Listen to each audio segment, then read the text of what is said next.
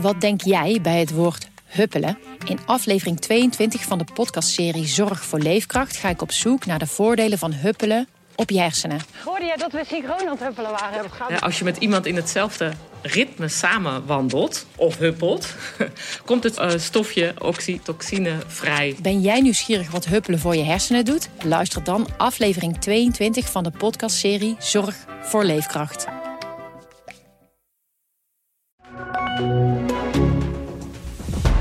Dit is de AD Nieuws Update met Jamie Trainte. De omstreden vaccinatiewet in Frankrijk gaat vandaag in. Honderden duizenden Fransen kwamen in opstand, maar Macron wil niet buigen. Frank Renaud, correspondent in Frankrijk. Het aantal demonstranten neemt wekelijks toe. Hoe is afgelopen weekend verlopen?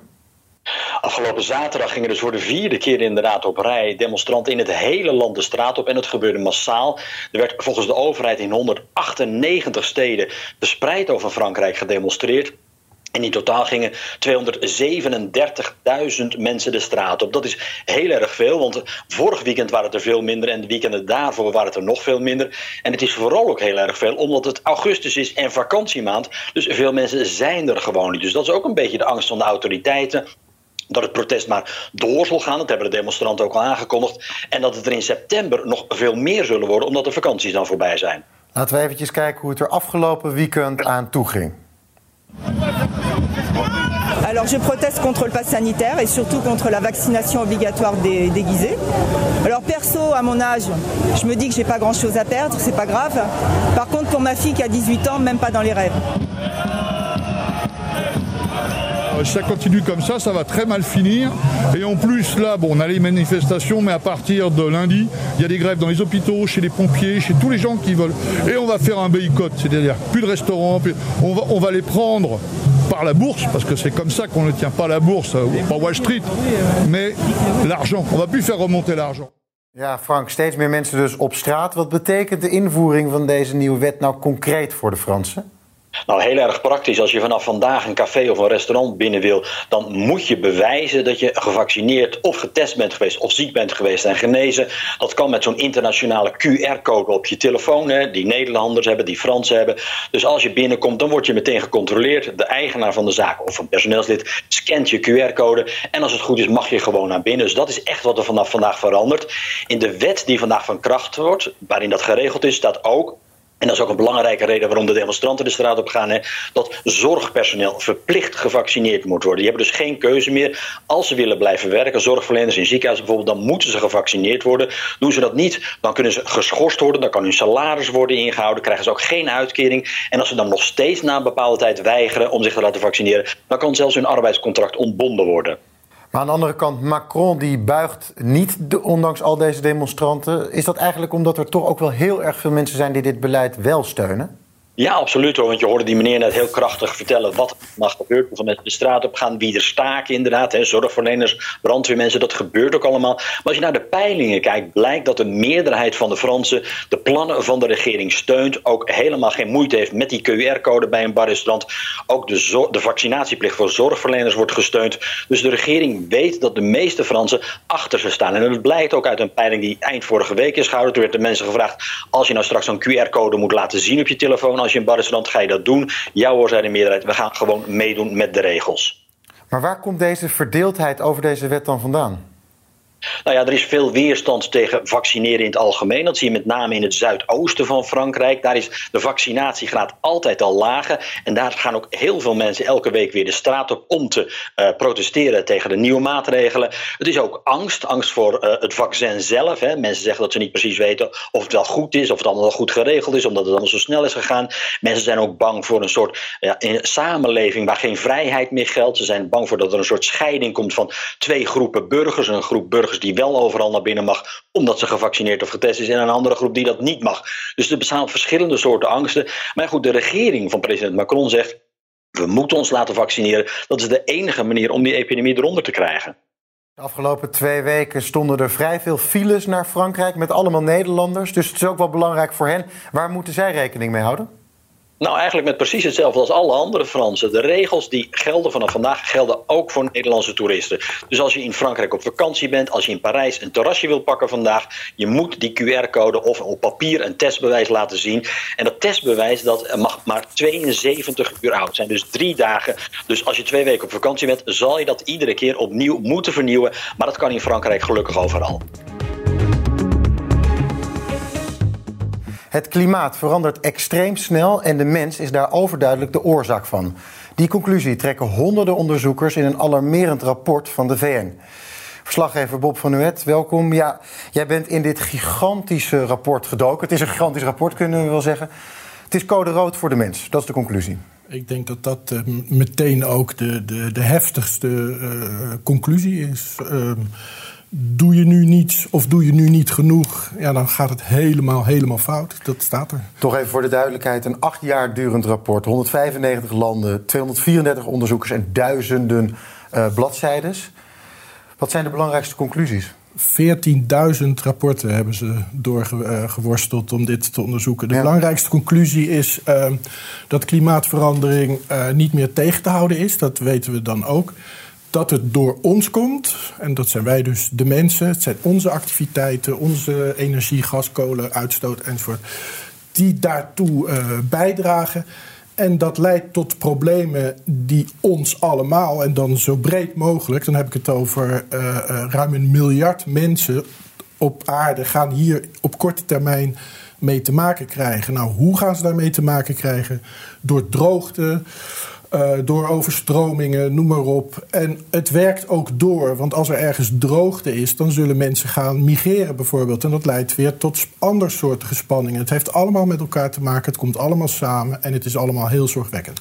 Toch is het niet het eerste signaal. En voelt het voor sommige mensen als: God, daar gaan we weer. Maar waarom is dit anders? En waarom gaat er nu wel iets gebeuren hierna? Nou, dat klopt. Het is de zesde, zesde keer dat er zo'n uh, rapport komt. De afgelopen weken heb je verschillende rapporten gezien. Deelrapporten van allerlei organisaties. die zich, denk ik, vooral in de aanloop naar die grote klimaattop. Hè, die komt eraan eind oktober in ja. Glasgow.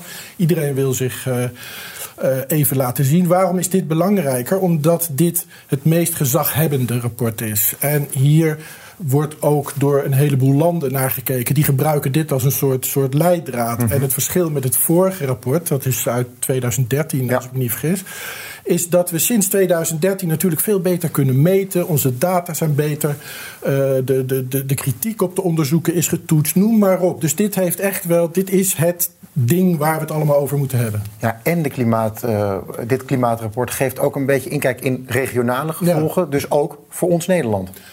Ja, ook voor ons Nederland. En dan zitten wij dus, laten we zeggen, West-Europa. West-Europa heeft dan twee problemen. Aan de zuidkant en aan de noordkant. Aan de noordkant dan heb je te maken met uh, smelten van mm -hmm. het pol, poolijs. En aan de zuidkant, dat kun je nu zien. Kijk maar op, je, op, op onze site. Dat zijn die branden in, ja. uh, in heel uh, rond het Middellandse zeegebied. En dat heeft ook weer te maken met droogte. Dat versterkt elkaar allemaal. Uh, voor ons, voor Nederland, op korte termijn, eh, laten we zeggen hele korte termijn, niet direct problemen. Maar op de langere problemen, ja, we zijn een uh, laag landje en de zeespiegel stijgt. Nou, dan kun je het wel raden waar de problemen gaan komen. Ja, dat werd wel heel treffend omschreven als Nederland is een soort leeggepompte badkuip. Ja. Met aan de randen steeds hoger komend water. Ja.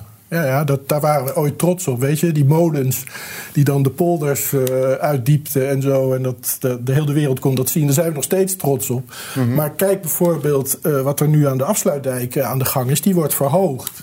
En dat is niet zomaar. En die wordt ook niet verhoogd met een paar centimeter, maar met een paar meter. En dat heeft hier allemaal mee te maken. We zijn er al mee bezig eigenlijk. Ja, het is een duizenden tellend bladzijde, bladzijde rapport. Ja. Um, er is heel erg veel gewerkt aan een samenvatting hiervan. Kan je daar iets meer over vertellen? Nou ja, je kunt zo'n rapport maken en, en, en dan zegt iedereen wat jij net al zei, ja, god weer een rapport. Maar mm -hmm. wat ik al zei, dit heeft echt status. En, om, en het heeft status omdat het is besproken door de belangrijkste wetenschappers uit de verschillende landen. Daarna hebben ze dit allemaal uh, woord voor woord nog eens een keer doorgenomen. Want het werkt natuurlijk alleen maar als al die landen die, die, die hiermee aan de slag gaan, er ook akkoord zijn dat we een, ja. een, groot probleem hebben. Nou wil dat nog niet zeggen dat, dat dan iedereen dan ook de handen uit de mouwen gaat steken. Want het is een VN-organisatie. Uh, kijk hoe VN-organisaties werken. Doe dan, voordat er echt, echt, echt wordt ingegrepen, krijgen we nog een heleboel discussie. En dan zal er een heleboel nog worden afgezwakt. Want er zijn verschillende belangen. Hè? Mm. Het ene land um, is, is net, pak China bijvoorbeeld, is net enorm aan het groeien. Ja, en die zeggen van ja, kom op, hé, jullie in het Westen, jullie hebben je, je economie eh, prachtig kunnen, kunnen, kunnen, kunnen, kunnen boosten, zou ik maar zeggen, met, met al die energie. En wij mogen het nu niet. Dus dat, die discussie komt ook nog. Maar aan de andere kant, 195 landen zijn het nu dus met elkaar eens over dit rapport. En dus ook over er is haast. Ja, nou, er moet dus echt wat gebeuren. Wat gaat er dan op korte termijn door al deze landen nu vanaf dit rapport gebeuren? Nou, dan gaan we in Glasgow merken, hoop ik. Want daar komen al die wereldleiders bijeen. En ik denk niet dat ze nu wegkomen met, uh, van, met mooie woorden alleen. Er zullen harde toezeggingen moeten worden gedaan. Dan moet je denken aan het compenseren van die uitstoot, bos aanplant. Maar het aller, allerbelangrijkste zal zijn om de uitstoot zelf aan te pakken. Dus minder uitstoot. En dan heb je het over onze manier van leven. Daar moeten we misschien wat aan gaan doen. Toch nog eventjes tot slot, belangrijke vraag. Is er nog een weg terug voor klimaatherstel? Nee, sorry. Er is geen weg terug. Uh, er is wel een weg voorwaarts dat, het, dat we het nog een beetje in de hand houden. Dat de schade valt te overzien. Doen we dat niet, staat ook in het rapport. Ergste geval, 5 graden erbij. Nou, dan kunnen we echt inpakken.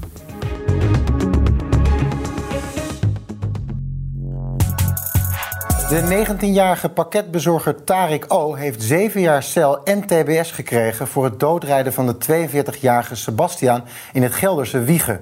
Dit heeft de rechtbank vandaag in Utrecht besloten. Verslaggever Lars Barendrecht staat bij de rechtbank in Utrecht. Kan je ons even mee terugnemen naar november vorig jaar? Sebastiaan wilde een foto maken van de witte bestelwagen en toen ging het mis. Wat is er precies toen gebeurd?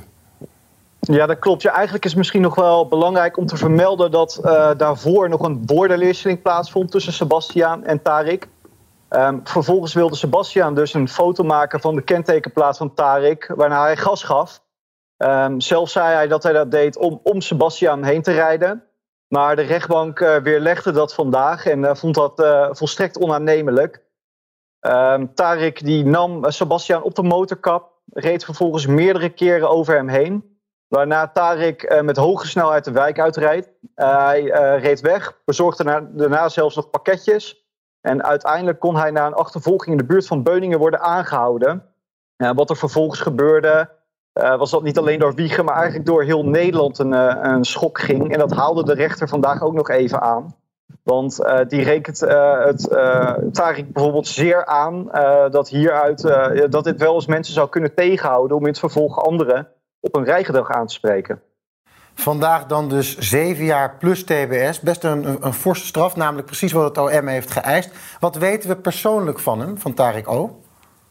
Nou, we weten dus dat het een 19-jarige jongen uit Woerden is... die die avond in Wiegen pakketjes bezorgde. Uh, verder bleek drie weken geleden tijdens, de, uh, tijdens een eerdere zitting al... dat hij een, al een behoorlijk strafblad had. En uit onderzoeken is ook gebleken dat uh, Tarek kampt met een uh, gebrek aan empathie, zeggen deskundigen. En dat zijn uh, intelligentie beneden gemiddeld is. dat zijn ook dingen die de rechtbank heeft meegenomen in het oordeel vandaag. want bijvoorbeeld wordt gezegd daardoor dat Tarik sterk verminderd toerekeningsvatbaar is. En hoe reageerde de familie van het slachtoffer op deze uitspraak vandaag? Ja, het gezin van Sebastian was vandaag niet bij de uitspraak aanwezig. Zijn ouders bijvoorbeeld wel. En ik heb na afloop van de, uh, van de uitspraak even gesproken met Tarik's uh, met, uh, vader. Ehm, ja, hij zegt dat de familie in ieder geval blij is dat er TBS is opgelegd. Ehm, maar verder um, reageerde hij dat ze daar Sebastian natuurlijk niet mee terugkrijgen. En dat eigenlijk voor de familie de hoogste boom letterlijk niet hoog genoeg is. En verwacht, wordt er nog een hoger beroep in deze zaak verwacht? Um, ik verwacht niet vanuit het Openbaar Ministerie, want de rechtbank gaat dus mee uh, in de eis van het OM. De advocaat van Tarik heb ik nog niet kunnen spreken. Uh, dus dat is nog even afwachten. Lars Barendrecht, dankjewel.